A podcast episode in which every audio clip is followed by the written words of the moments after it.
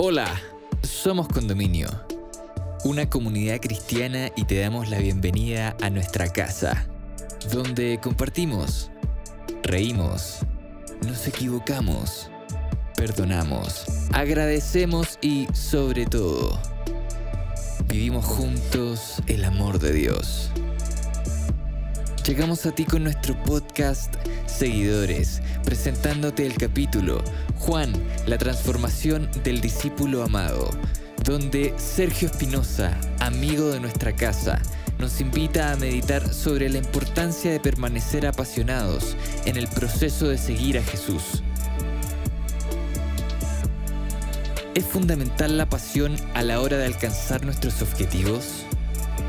¿Y qué tan importantes son el compromiso y la constancia en el proceso de aprendizaje como seguidores de Jesús? Te invitamos a escucharlo y esperamos puedas encontrar muchas respuestas a estas preguntas en este episodio. Bienvenida, bienvenido.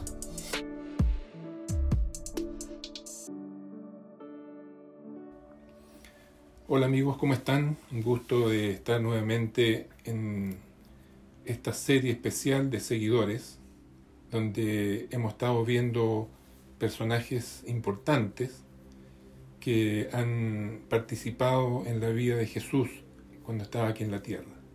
El domingo Faustino Sarmiento decía que los discípulos son la mejor biografía del Maestro.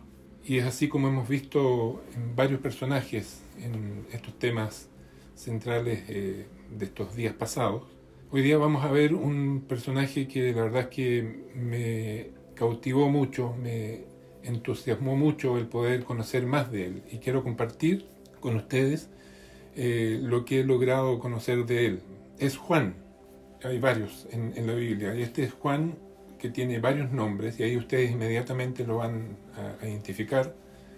Juan, eh, San Juan Evangelista, lo llaman muchos, también Juan el discípulo amado, ahí inmediatamente identificamos quién es, ¿cierto?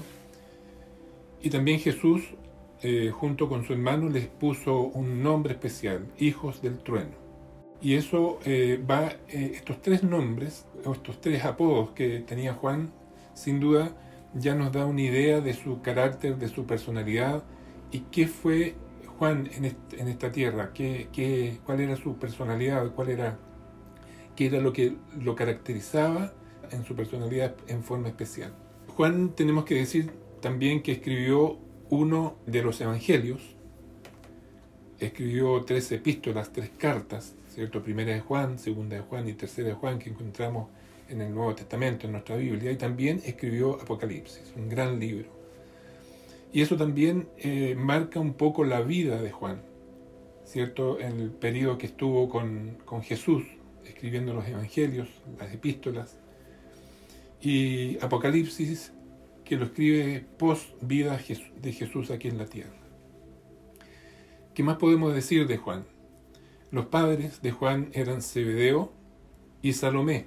Se dice por ahí que Salomé es una de las hermanas, o era una de las hermanas de María, madre de Jesús.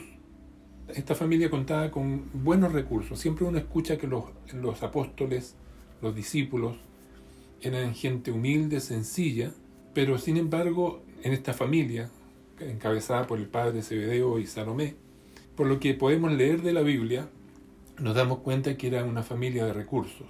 En Marcos uno veinte dice, enseguida llamó en un, en un episodio de Jesús con, con Juan y con algunos de sus discípulos, dice, enseguida los llamó, y ellos, dejando a su padre Zebedeo en la barca con los jornaleros, se fueron con Jesús.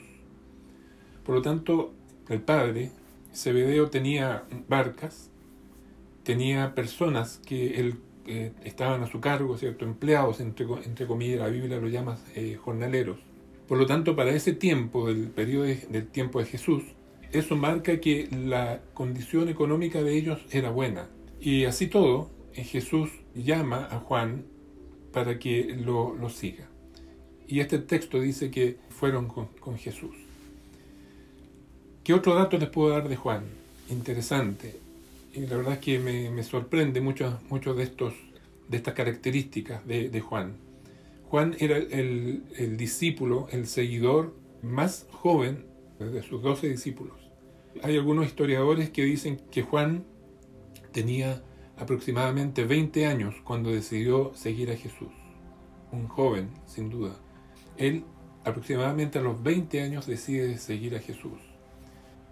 También Jesús le puso este apodo, así que hemos escuchado muchas veces, Hijo del Trueno. Y también es conocido como el discípulo amado.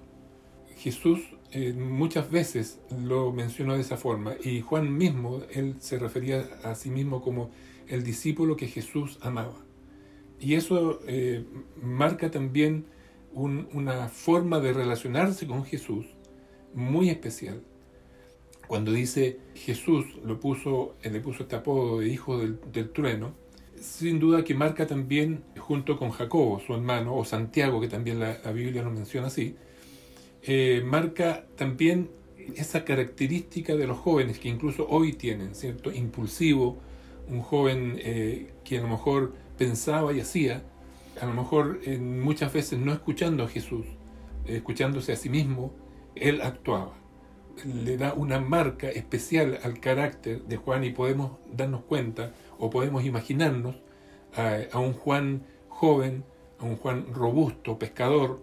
Su hermano eh, también era uno de los doce apóstoles, ¿cierto?, que se nos menciona recién, Jacobo o Santiago, que fueron ellos dos quienes decidieron seguir a Jesús.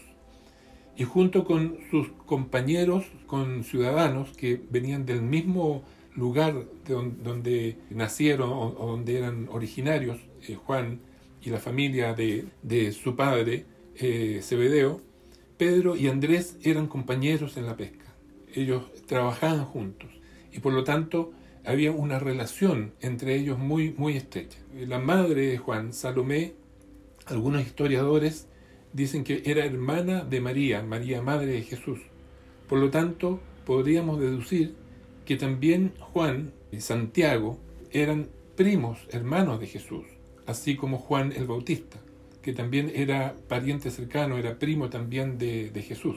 Eh, interesante todos estos datos porque nos hacen eh, darnos cuenta de, de un personaje de la Biblia, un seguidor de Jesús, eh, humano, eh, con características especiales, ¿cierto? Con, con una, eh, una entrega especial hacia Jesús, hacia el llamado que Jesús hace en su vida. A esos veinte años, que quizás a lo mejor él podría haber tenido otros sueños, eh, otras metas, eh, salir de la comodidad de su hogar, del trabajo, de la empresa que tenían su, su padre y su madre.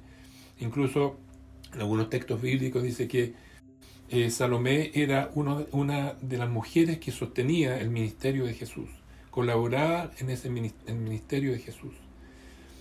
Pero no fue hasta el milagro que, de la pesca, eh, que aparece en Lucas cinco, decide dejar finalmente todo lo que tenía Juan y seguir a Jesús.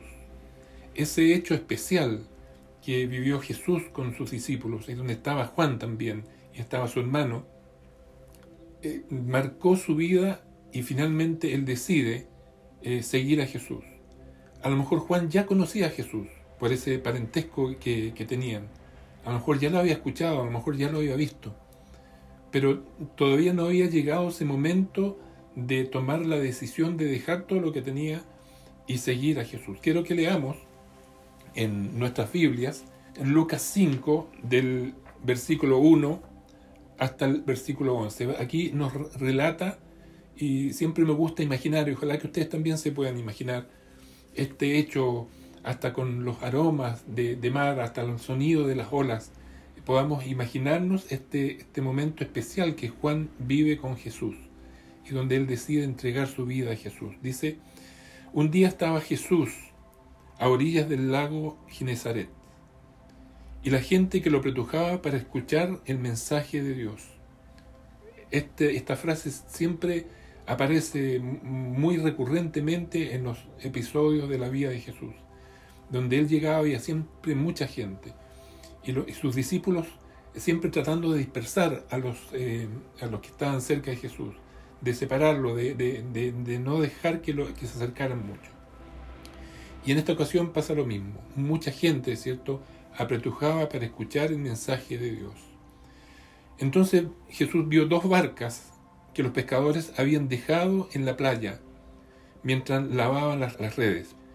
Subió a una de las barcas que pertenecía a Simón, a Pedro, y le pidió que, le, que, que la alejara un poco de la orilla. Luego se sentó y enseñaba a la gente desde la barca. Él quería estar con la gente, pero quería estar más distante, quería que la gente pudiera escuchar. Entonces ve esa barca de, de Pedro y se sube a esa barca, le dice, aléjate un poco de la orilla, y desde ahí Jesús empieza a hablar. Cuando acabó de hablar, le dijo a Simón, lleva la barca hacia aguas más profundas y echen allí las redes para pescar. Pedro le dice, maestro, hemos estado trabajando duro toda la noche y no hemos pescado nada, le contestó Pedro. Pero como tú me lo mandas, echaré las redes. Y aquí empieza el momento de transformación de esta relación de Jesús con Pedro, con Juan, con Santiago. Se, se, produce, se empieza a producir este, este cambio, no solo en, en el milagro de la pesca, sino en el milagro también de sus vidas. Y dice Lucas, así lo hicieron y recogieron una cantidad tan grande de peces que las redes se les rompían. Entonces llamaron por señas a sus compañeros de la otra barca para que les ayudaran. Ellos se acercaron y llenaron tanto las dos barcas que comenzaron a hundirse. Al ver esto, Simón Pedro cayó de rodillas delante de Jesús y le dijo, apártate de mí, Señor, soy un pecador. Ahí Pedro logra ver a Jesús, a un, una persona divina, un, una persona especial. Dice, apártate de mí, soy un pecador. Es que él y todos sus compañeros estaban asombrados ante la pesca que habían hecho, como también lo estaba eh, Jacob y Juan, hijo de Zebedeo, que eran socios de Simón. Aquí está la relación que yo les decía antes, ¿cierto? Es que él y todos sus compañeros estaban asombrados ante la pesca que habían hecho. No temas, desde ahora serás pescadores de hombres, dijo Jesús. Y así que llevaron las barcas a tierra y dejándolo todo, siguieron a Jesús. Este es el momento especial, ¿cierto?, que vive Jesús con Pedro, con Jacobo y con Juan. Y esto marca no solo ese momento, sino marca la vida de ellos y de Jesús por todo el periodo que Jesús tuvo en esta tierra. Estos tres eh, seguidores de Jesús fueron los más especiales, los más cercanos de Jesús, donde Jesús les confió eh, muchas tareas, donde Jesús les permitió ver milagros especiales, donde los llamó y los apartó para que pudieran eh, presenciar eh, hechos especiales de su vida, milagros especiales de, de su vida. Y Juan, como ese joven especial también, a lo mejor arrebatado, impulsivo, estuvo cerca de Jesús y empezó a aprender eh, cerca de Jesús, de lo que Jesús hacía, de lo que Jesús respondía, de lo que Jesús, cómo Jesús se relacionaba con las personas. Y Juan tuvo el privilegio de participar en varios importantes eh, momentos que eh, Jesús le, le, les permitió vivir. El otro hecho especial que eh, Jesús vive con Juan es cuando él resucita a la hija de Jairo. Jesús nuevamente eh, llega, está a la, a la orilla del lago con mucha gente y, y decide empezar a caminar para hablar a la gente. Y, y ahí, ahí cuando se acerca eh, Jairo, que era jefe de la sinagoga, y le dice, necesito que sanes a mi hija que está enferma. Y Jesús entonces le dice, vamos a, vamos a tu casa, te acompaño. Empezaron a caminar. Y ahí pasa ese hecho también especial, ¿cierto?, de la mujer que se acerca a Jesús, que estaba enferma por muchos años, y toca el, el traje de Jesús, el vestido, la, la túnica de Jesús, y es sanada. y ese hecho eh, lo demora, ¿cierto? Porque los, los apóstoles tra tratando siempre de separarlos, de separar a la gente, eh, se molestaban con esta mujer que venía eh, eh, siguiéndolos. Jesús eh, se acerca a ella y finalmente eh, se produce el milagro, ¿cierto? Cuando ella toca sin darse, eh, sin, sin que nadie se, se diera cuenta, solamente Jesús, que había tocado su, sus vestidos, y eh, se produce el milagro. Y ese hecho hace que demore un poco eh, su camino a, a donde estaba la hija de Jairo. Y viene un siervo y le dice a Jairo: Señor, tu hija ha muerto. Sin duda de, se debe haber producido un silencio en ese momento, eh, la desazón de, de Jairo, que no, no llegaron a tiempo a, a poder eh, sanar a su hija. Pero Jesús decide seguir cami caminando. Y aquí se produce este segundo hecho especial que yo les, yo les comentaba. En, eh, en Marcos cinco treinta y siete, eh, Jesús, cuando escucha que la hija había, había muerto, la hija de Jairo había muerto, le dice a sus discípulos: no dejó que nadie lo acompañara. Imagínense la gran cantidad de gente, sus discípulos ahí. Él no quiere que nadie lo acompañe, excepto Pedro, Jacobo y Juan, el hermano de, ja de Jacobo, ¿cierto? Cuando llegaron a la casa del jefe de la sinagoga, Jesús notó el alboroto y la gente lloraba y daba grandes alaridos. Este texto nos señala Eh, el, el amor especial, la confianza especial que tenía Jesús por Juan, por Pedro y por Jacobo, su hermano.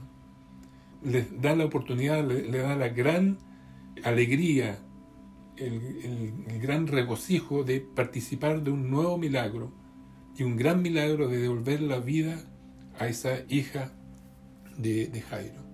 Tal era ese, esa relación especial que había de Jesús con Juan y con su hermano Jacobo, es que eh, Salomé, su madre, en algún momento se acerca a Jesús, le pide que sus hijos tengan un lugar de honor cerca de él, cerca del reino de Jesús, que uno estuviera a la derecha y otro estuviera a la izquierda. Sin duda, esta situación provocó una incomodidad en todos los discípulos, ¿cierto? Que una madre viniera y que se acerque a Jesús y le diga: mira, Jesús, quiero que mis hijos, Juan y Jacobo, estén en el reino al lado tuyo, uno a la derecha y otro a la izquierda. Más de lo que pudiéramos criticar a lo mejor esta situación, podríamos decir cómo Salomé estaba cerca, como también una seguidora de Jesús.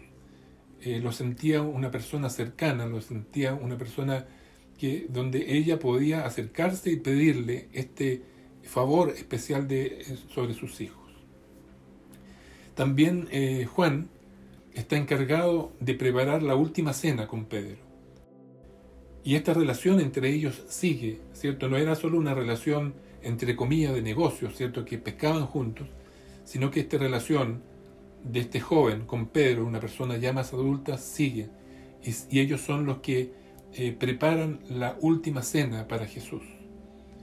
El momento más emotivo de esta relación de Juan con Jesús es cuando Jesús ya está a punto de morir en el Getsemaní, en la cruz. Los únicos que estaban ahí presenciando ese momento agónico de Jesús era su madre, María, una hermana que la menciona el texto bíblico también, que seguramente era Salomé, María Magdalena, y había otra, otra mujer. Y el único discípulo, el único seguidor que estaba acompañando a Jesús era Juan. Juan, a lo mejor temerario, audaz, eh, sin tener miedo, a lo mejor que a él lo, lo identificaron también como un seguidor de Jesús, con la valentía imprudente, a lo mejor en algún momento de, de su juventud, está también presente en ese momento. Y ahí se, provo- se provoca una situación emocionante y especial, donde revela también cómo Jesús amaba a este discípulo. Ahí le pide Jesús a Juan le dice: Juan, ahí está tu madre, María, ahí está tu hijo. Le encarga, ¿cierto?, a, a, a Juan que siga cuidando, protegiendo, acompañando a su madre María. Juan fue él también, después de ese hecho de la muerte de Jesús, junto con Pedro, quien corrió a ver la tumba vacía eh, para cerciorarse realmente que Jesús no estaba ahí en, en esa tumba. Y empezaron de ahí una relación también tan especial, como ya les mencionaba, de Pedro y Juan, que cuando ya Jesús había muerto, cuando Jesús ya no estaba con ellos, eh, se produce ese milagro del cojo que estaba eh, en la entrada del templo y les pide unas monedas, ¿cierto? Y se produce ese milagro especial que Pedro, ¿cierto?, con su experiencia y a lo mejor con más edad, y Juan aprendiendo de él, le dice: mira, no, no te puedo dar, no tengo lo que tú me pides, pero te doy lo que yo sí te puedo dar. Y le toma la mano y lo levanta, y, y el, el cojo salta, eh, da un brinco y queda en pie alabando a Dios.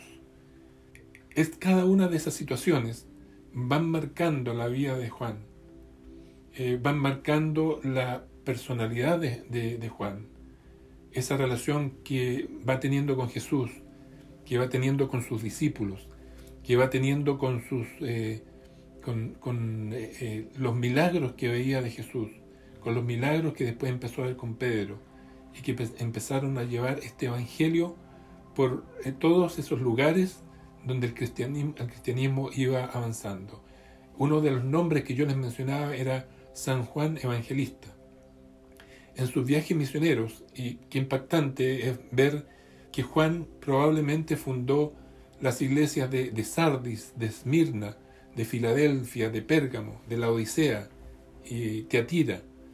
Y también estuvo en Éfeso, en Roma y en Patmos.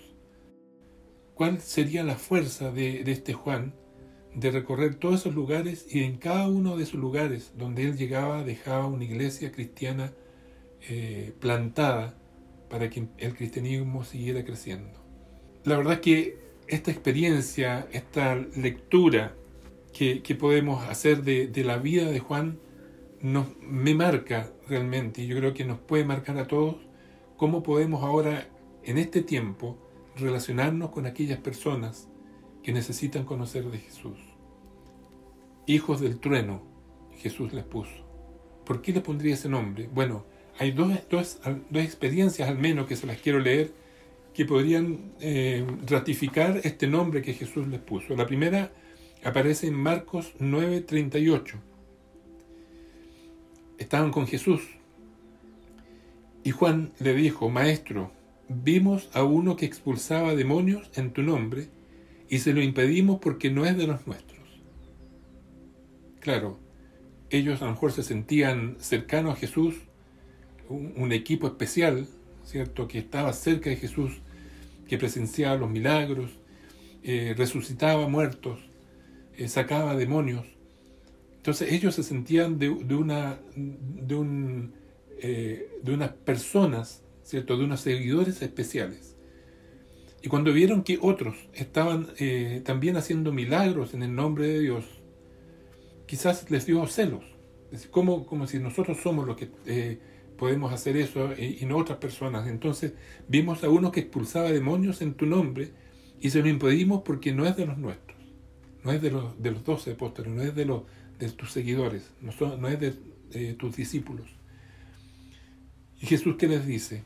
No se lo impidan. Nadie que haga un milagro en mi nombre puede a la vez hablar mal de mí. El que no está contra nosotros está a favor de nosotros. Y el versículo cuarenta y uno dice: les aseguro que cualquiera que les dé un vaso de agua en mi nombre, por ser ustedes de Cristo, no perderá su recompensa.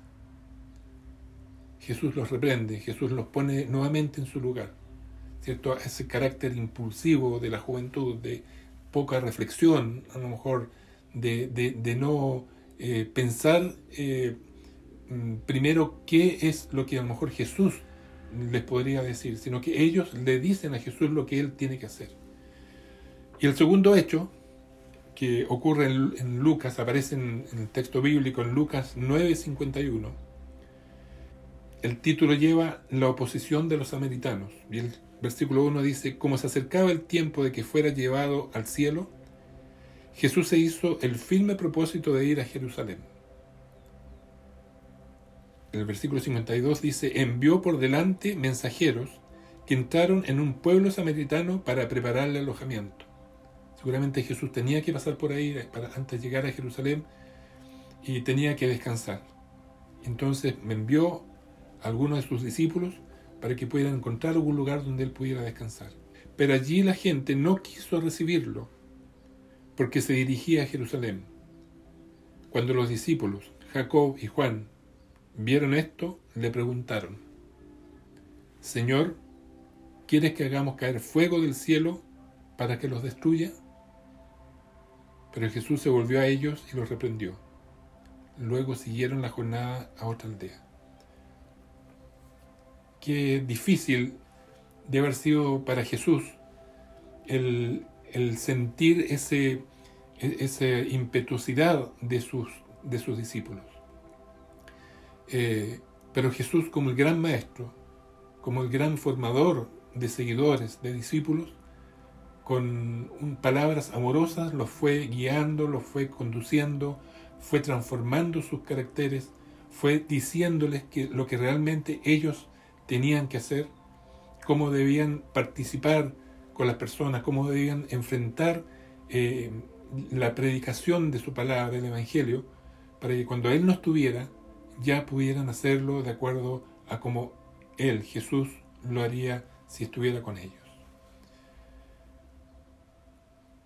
¿Qué eh, lecciones, qué eh, lección de vida podemos eh, sacar de esta experiencia, de la vida de Juan, que podamos recordarnos para que eh, puedan servir en nuestras propias vidas, en tu propia vida?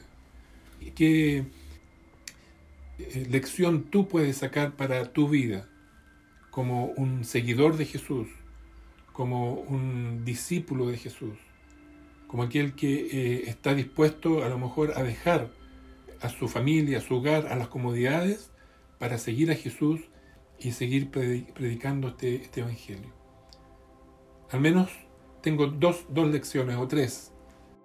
En primer lugar, pensar que la juventud, veinte años, que tenía aproximadamente Juan, eh, puede eh, acercarse a Jesús, a pesar de, de sus propias ideas, eh, la forma de ver la vida, de, la forma de enfrentar la vida, la forma de ver el cristianismo, tiene ese valor especial para Jesús. Jesús le habló a Juan como su discípulo amado y le permitió participar de tantos hechos especiales. Incluso a Jacobo, a Juan y a Pedro los lleva a un monte muy alto donde se produce la transfiguración de Jesús y ve a Moisés y a Elías conversando con él. En segundo lugar, el celo por compartir el Evangelio siempre debe estar equilibrada por un amor por la gente. A veces somos demasiado celosos en nuestro conocimiento de, del Evangelio, demasiado eh, exigentes, Eh, demasiado críticos, y no está ese amor con, con que Jesús eh, empezó a predicar esa palabra para aquellos que necesitaban conocerlo, y que, y que Juan después con, eh, se convenció y empezó a cambiar su vida lentamente. Y es así que en esas tres epístolas que Juan escribe, eh, muchos las llaman las epístolas del amor, porque ahí eh, donde Juan dice, Dios es amor. Y en, y en tercer lugar, la confianza, muchas veces, la confianza pro, propia y la audacia, ¿cierto? Que a veces decimos, no, tenemos que ir y predicar y, entre, y, en, y acercarnos a la gente o pararnos en un lugar y decir que, que Jesús es el Salvador, que Jesús viene pronto. A veces esa confianza y esa audacia, sin la compasión y la gracia, pueden convertirse rápidamente en orgullo y en vanidad. La confianza es una virtud espectacular, maravillosa, ver una persona confiada, ¿sí? Yo tener confianza en, en mí mismo es, es una virtud especial, pero sin la humildad puede ser autosuficiencia, que puede concluir en, en jactancia, en tener una actitud de exclusión. Sin duda que Juan, este nombre especial, este hombre especial, que finalmente casi a los cien años que él muere, escribió este gran libro de Apocalipsis, ¿cierto? Desterrado en esta isla, en Patmos, deja como legado para la humanidad, deja eh, eh, de legado para los, eh, para los cristianos. Te invito a reflexionar sobre eh, la vida de Juan. Te invito a reflexionar sobre lo que hizo Juan en su vida y lo que hizo Juan de su vida al lado de Jesús. Eh, ojalá que podamos imitarlo, ojalá que podamos ser un seguidor de Jesús como Juan. Hemos llegado al final de este episodio. Esperamos que estos minutos hayan sido relevantes para tu vida. Si quieres acercarte a nuestra comunidad, puedes ingresar a somos condominio punto c l o encontrarnos en Instagram como Somos Condominio. Para nosotros sería un tremendo honor poder conectar contigo. Sigue sintonizando para más episodios y gracias por estar con nosotros.